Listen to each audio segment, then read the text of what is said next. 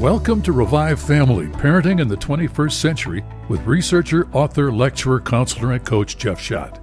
Jeff has written Influential Parenting, a comprehensive program designed to help parents become important influencers in guiding their kids to success. He also wrote the book Going, Going, Gone about kids departing the faith they were raised in. You're invited to learn more about the program and Jeff's book at revivefamily.com. It seems there are many tragic events in our world these days. Every week or so, there's something that's a major tragedy. And uh, let's talk about kids and how we help them process this evil in the world that they perceive as a loss, as a painful tragedy, or at least people around them do.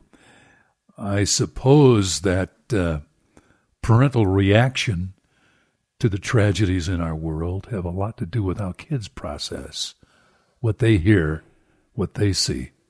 You know, Jonathan, in our world today, you know, we've just recently had the synagogue shooting, and um, these types of tragic events can cause parents to react you know, we can have feelings of horror, of loss, of injustice, and then we try and figure out how do we explain this? How do we understand what's going on? And that can lead to all sorts of questions that we may have, like, why does this happen?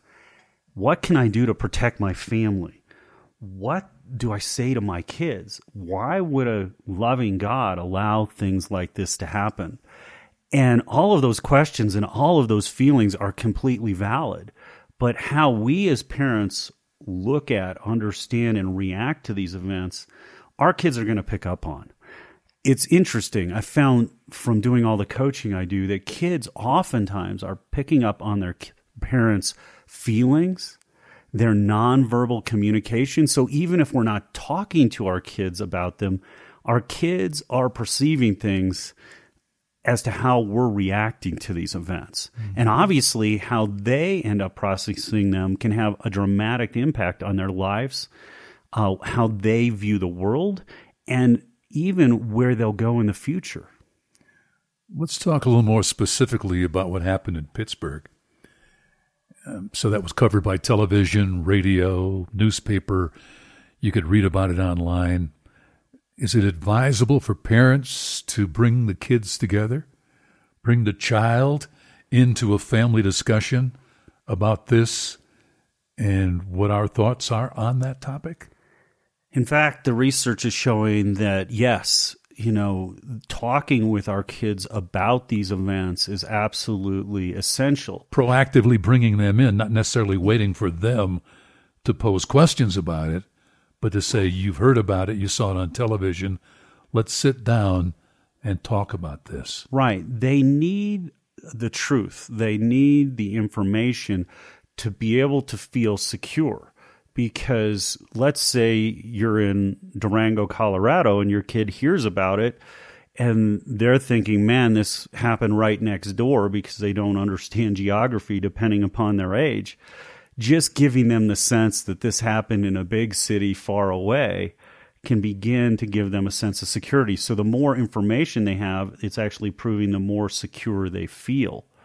But what's been fascinating for me is the change that's occurred in my own view of these events. Because we as parents, if we react, if we're horrified, if we're mortified, and we're communicating in that fashion with our kids about the event, we can cause them to adopt a fearful mindset. If we're fearful, if we're feeling like everything's out of control, if we're feeling like there's no way we can really protect our families, our kids are going to pick up on that. And fear can rob our kids of so many experiences, so many, even the willingness to try.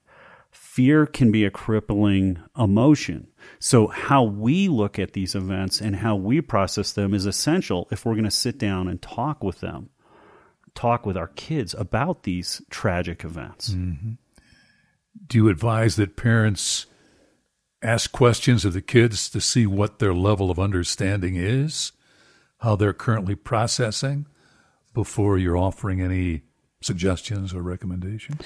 Uh, yeah, I think ki- parents need to um, be wise in how they approach these things with their kids.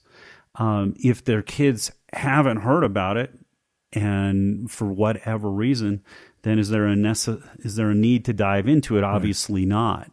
But if the kids have heard about it, we've got to be prepared to realize that they may or may not be ready or willing to talk about it right away. In fact, a lot of the research will say that kids will sometimes be ready to ask questions about it and talk about it two, three, maybe four months after an event that has mm-hmm. happened that they've heard about.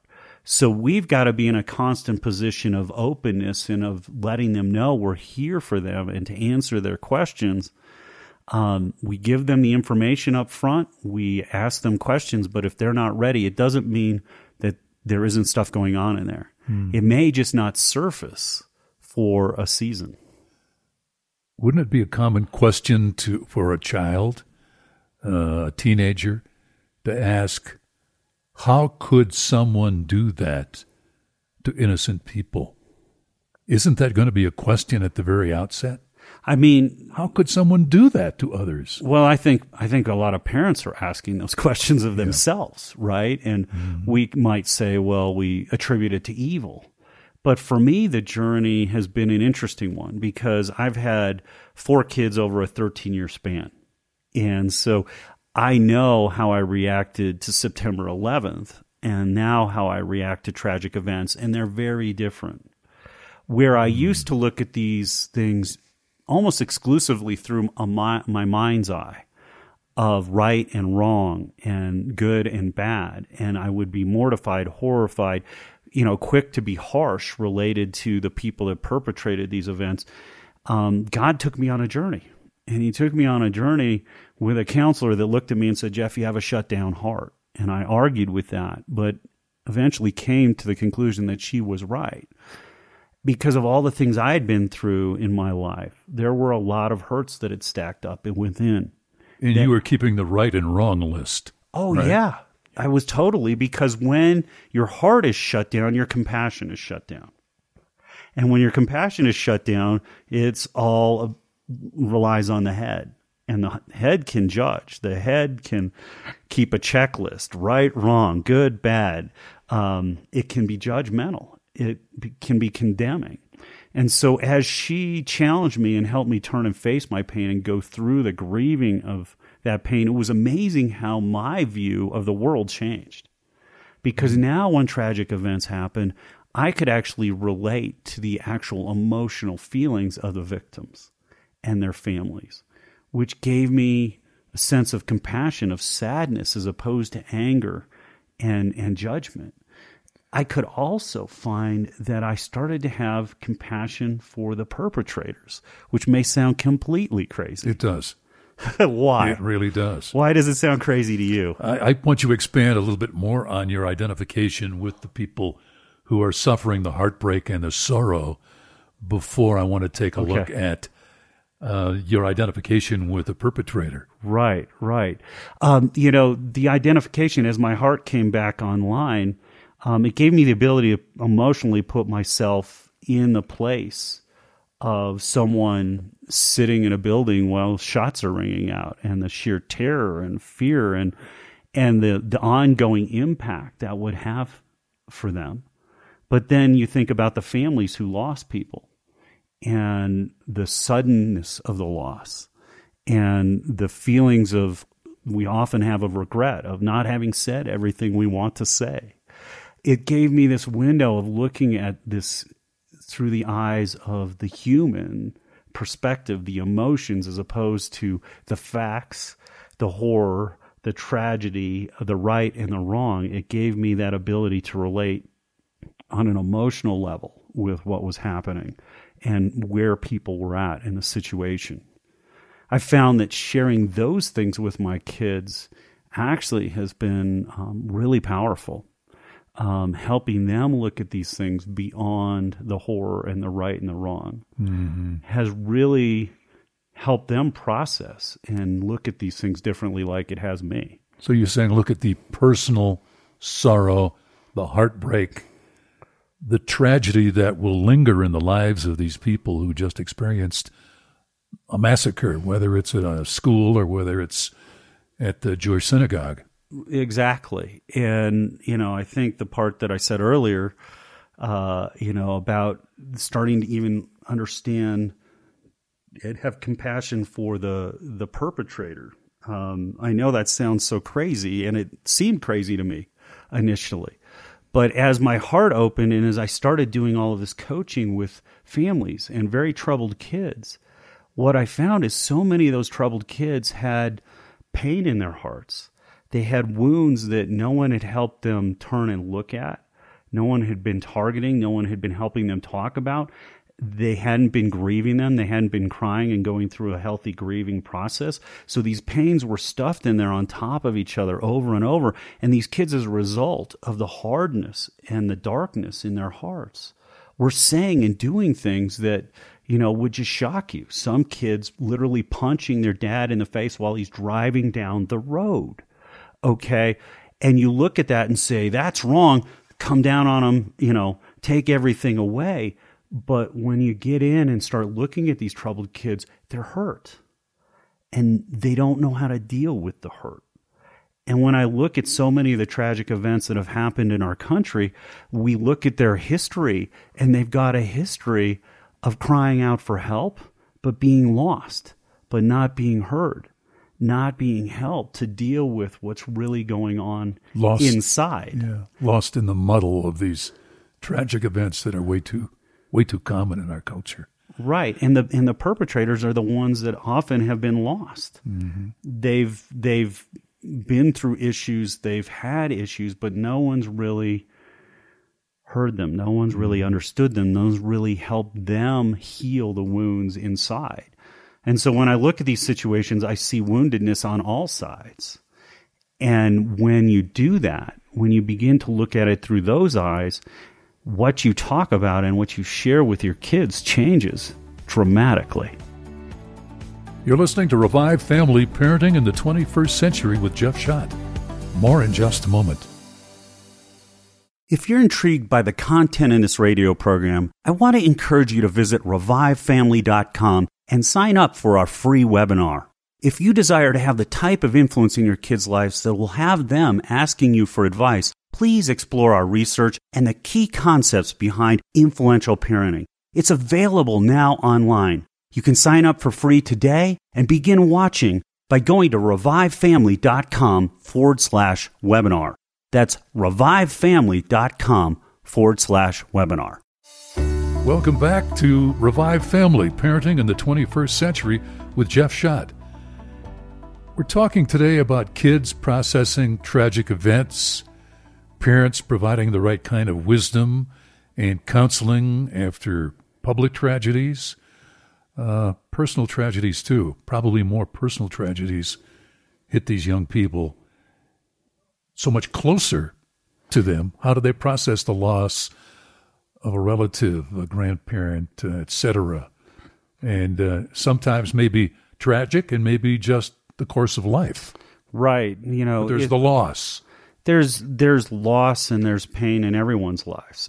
A lot of kids go fairly unscathed. I think um, just because of the age of their parents, uh, the age of their grandparents, you know, they may not confront someone really dying until their teens.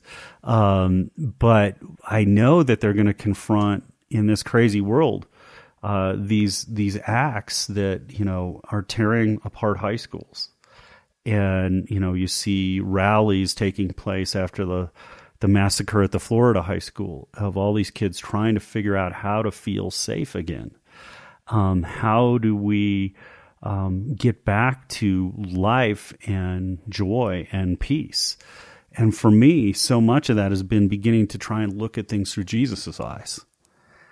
He looked at the crowds with compassion, all the people that were making mistakes and hurting others and, and taking advantage of others, whether it be the tax collectors or whatever. He lo- it says he looked upon the crowds with compassion because they were helpless and harassed, like sheep without a shepherd. And when we look at these tragic events, and I look at the lives and the histories of the people that have been involved, boy, you can see that. They're helpless and harassed. They haven't had a shepherd. And so when I'm talking with my kids around these events, I'm talking about that.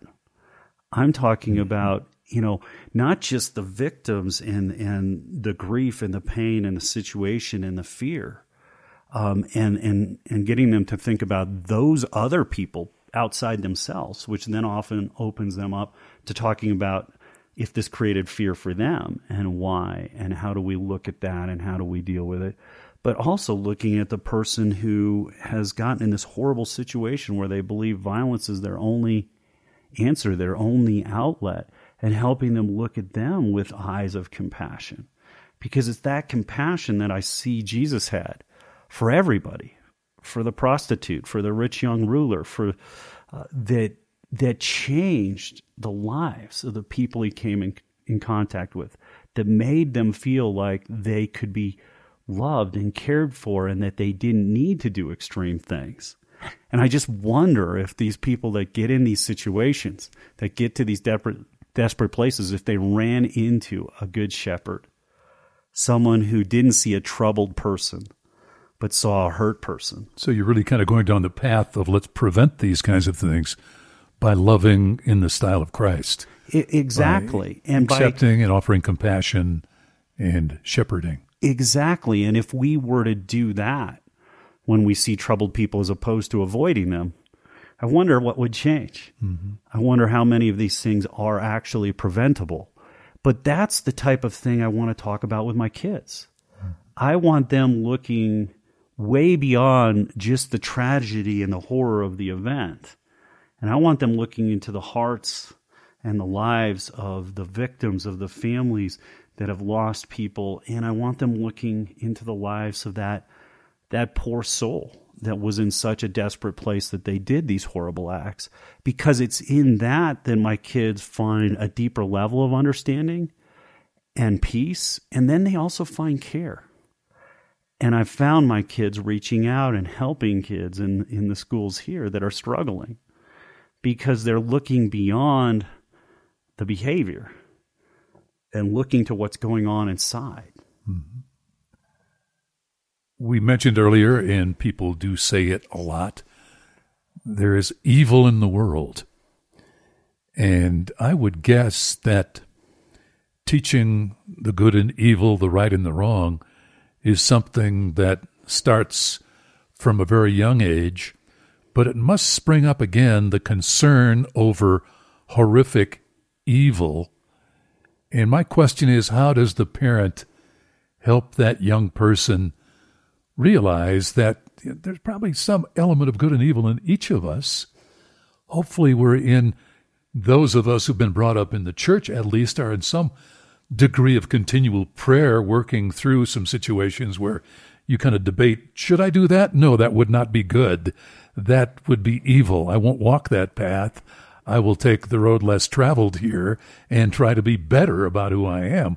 But the whole discussion of good and evil has to come up in situations like this in discussing horrific tragedies perpetrated by individuals. Right. Yeah. Well, if you see the woundedness in the person, then you can see easily how darkness and evil can come into them because they're hurt, they're wounded, they get angry, they get bitter, they get resentful, they get angry, they get frustrated. So it's the wounded wound others then too. Right. And so for us, how do we deal with that with that in our our kids in our lives? It's looking at really the Holy Spirit.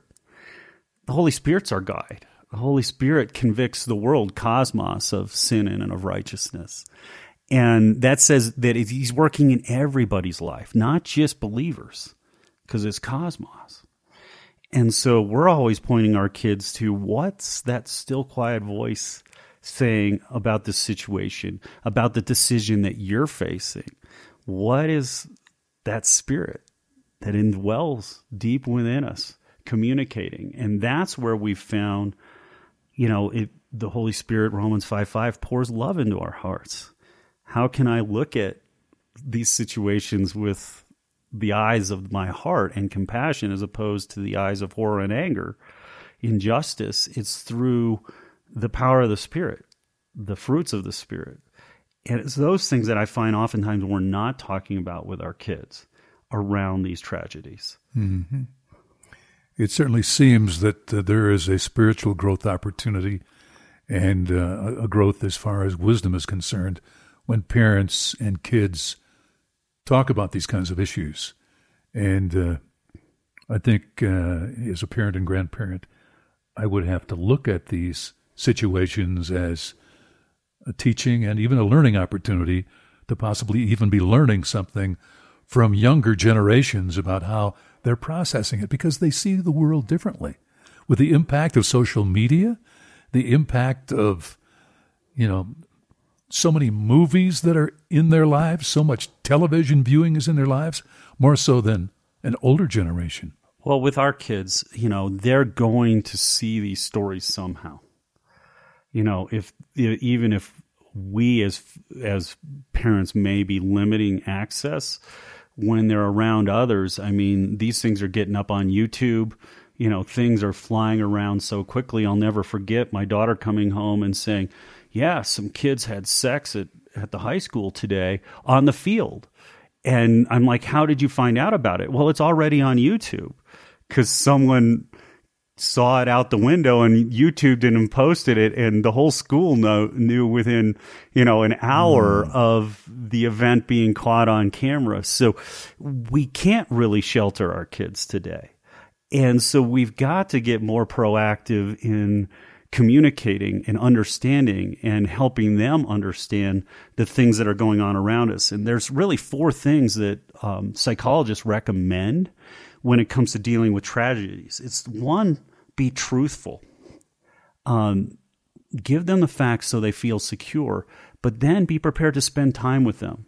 Part of providing security after a tragic event is spending time with them. Even if you're not talking about it, being together is essential to replacing that sense of security that might have been lost. So the facts of the issue, but also some degree of sharing, I would guess, about how you, the parent, had, had processed that. Exactly, especially on the emotional front, talking about the feelings and emotions. Um, the second is encourage their questions. Um, kids oftentimes are fearful of asking the questions. They may not even fully understand the questions they're trying to to bring up. And so sharing our feelings and saying how you know, is this how you feel? And if they go, I'm not sure how I feel, sharing some different feeling words they might be feeling to to prime the pump as they try and learn to process their feelings and talk about their feelings and share their feelings is really important. But it's really important to realize that kids often process these things slowly, and you may have to answer questions about something two or three or four months after it's occurred. And so that's mm-hmm. really important that you keep the door open to those questions right. as time goes and on. And possibly even plan on revisiting that. Right? Oh yeah, oh yeah. You yes. need to come back and revisit, especially if they haven't really talked about it previously mm-hmm. or asked questions previously. Mm-hmm. Then you need to help them know that their feelings are normal and that they should cry. They need to cry if they're hurt, if they're that troubled by it. That crying is natural, that it's positive, it is God's way of letting pain out, and that we need to encourage our kids to cry and grieve. Um, something that, you know, my generation, of course, don't cry, you know, be strong. Actually, not healthy. It may be why we're encountering so many issues like these in our in our mm-hmm. culture today, is we've shut off that outlet mm-hmm. for pain mm-hmm. in our society. And isn't the step after the fourth? What can we do? Is there anything we feel so helpless? What can we do to help prevent this? Certainly, reaching out to troubled people offering love and compassion, understanding, etc. But right, it's else? also you know educating them on the signs to look for if they've got someone in their school that's dealing with troubled situations, mm-hmm. um, giving them the permission to come to you and share that and talking, you know, encouraging them to talk with that student, encouraging them to reach out and talk to a school counselor. There's a lot of ways things can be prevented but it requires us to be attuned to the people around us, not just the right and the wrong, but what's going on in people's hearts. Are we noticing that they've gone from here to here emotionally? And then are we willing to step in and sh- be that compassionate shepherd in their lives. And so we we encourage our kids to be on the lookout for that all the time, which gives them a sense that they have a way to be involved, to make a difference, just like frankly Jesus made a difference in the lives of so many people that were making so many mistakes and heading down roads that would lead to such darkness that you might do something really radical. Jesus was cutting that off at the pass mm. with his compassion, his care, his loving intervention in people's lives. That's it for this edition of Revive Family Parenting in the 21st Century with Jeff Schadt. We'll return soon with another program designed to help you become a wiser, more effective, more influential parent.